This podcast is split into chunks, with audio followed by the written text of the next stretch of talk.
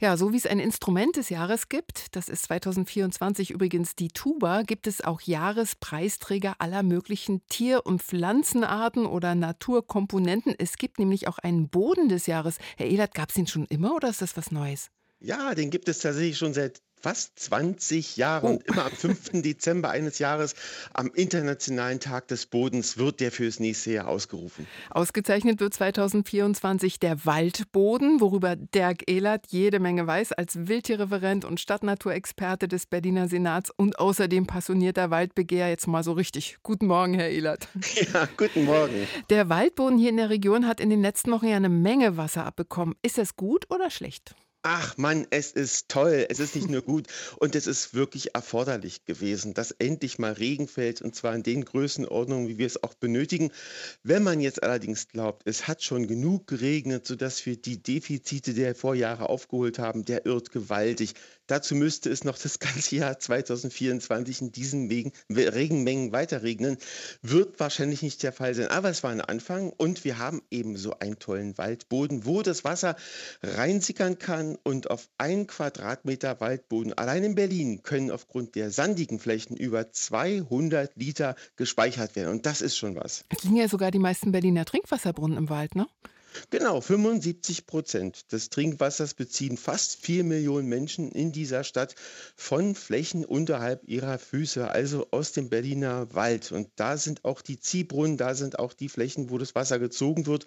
Eines der vielen, vielen Gründe, warum das Berliner Wasser und der Berliner Waldboden von besonderer Bedeutung sind.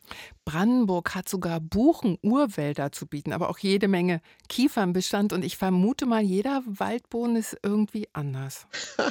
Na klar, also es gibt ja sandige Untergründe und auch durchaus Untergründe, wo dann sehr viel Lehm und, und Feinsande sind. Jeder, jede Struktur ist anders.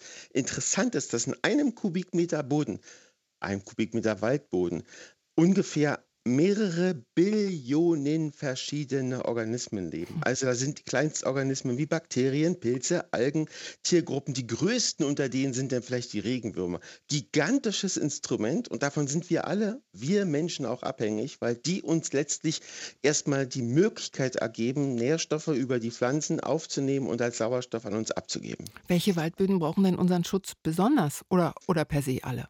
Na, per se alle. Man Mhm. darf nicht vergessen, dass ungefähr ein Drittel der Fläche Deutschlands Waldböden sind und dass wir Menschen in besonderer Weise eben zum Beispiel vom Trunk Trinkwasser abhängig sind und dass natürlich auch Kohlenstoffe im Wald gespeichert werden. Allein für Berlin sind es so geschätzt etwa 335.000 Tonnen Kohlendioxid, die im Wald gebunden werden.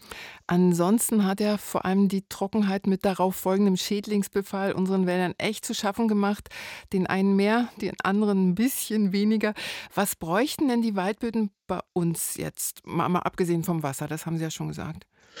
Ja, vor allem tatsächlich stabile Klimaverhältnisse. Das, die Trockenheit ist das eine, das andere ist die hohe Intensität der Strahlung und die hohe Verdunstung grundsätzlich. Also der Regen ist das eine, diese Regenmengen, die kurzfristig in kurzer Zeit an einem Punkt fallen und dann zu Überschwemmungen führen, was anderes. Da sind wir übrigens gut bewappnet in Berlin. Durch die Sandböden kann sehr viel Wasser auch schnell versickern.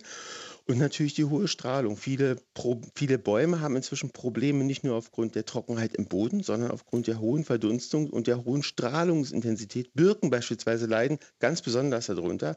Und Sandböden sind immer gut für viele, viele Baumarten, weil sie einerseits leicht mit ihren Wurzeln in den Untergrund kommen, zum anderen ja auch leicht verfügbar die Schichten, Wasserhaushalte, also das Wasser oberhalb des Grundwassers verfügbar ist. Nun ist so eine Wahl zum Boden des Jahres äh, ja zum einen dafür da, dass große Aufmerksamkeit geschürt wird, aber gibt es auch irgendwelche Aktionen dazu?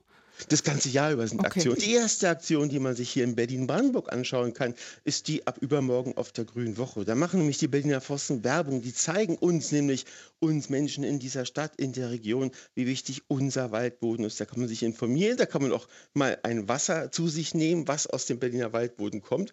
Und da kann einem das wieder klar werden, wie wichtig das ist, auf dem wir stehen, nämlich den Waldboden.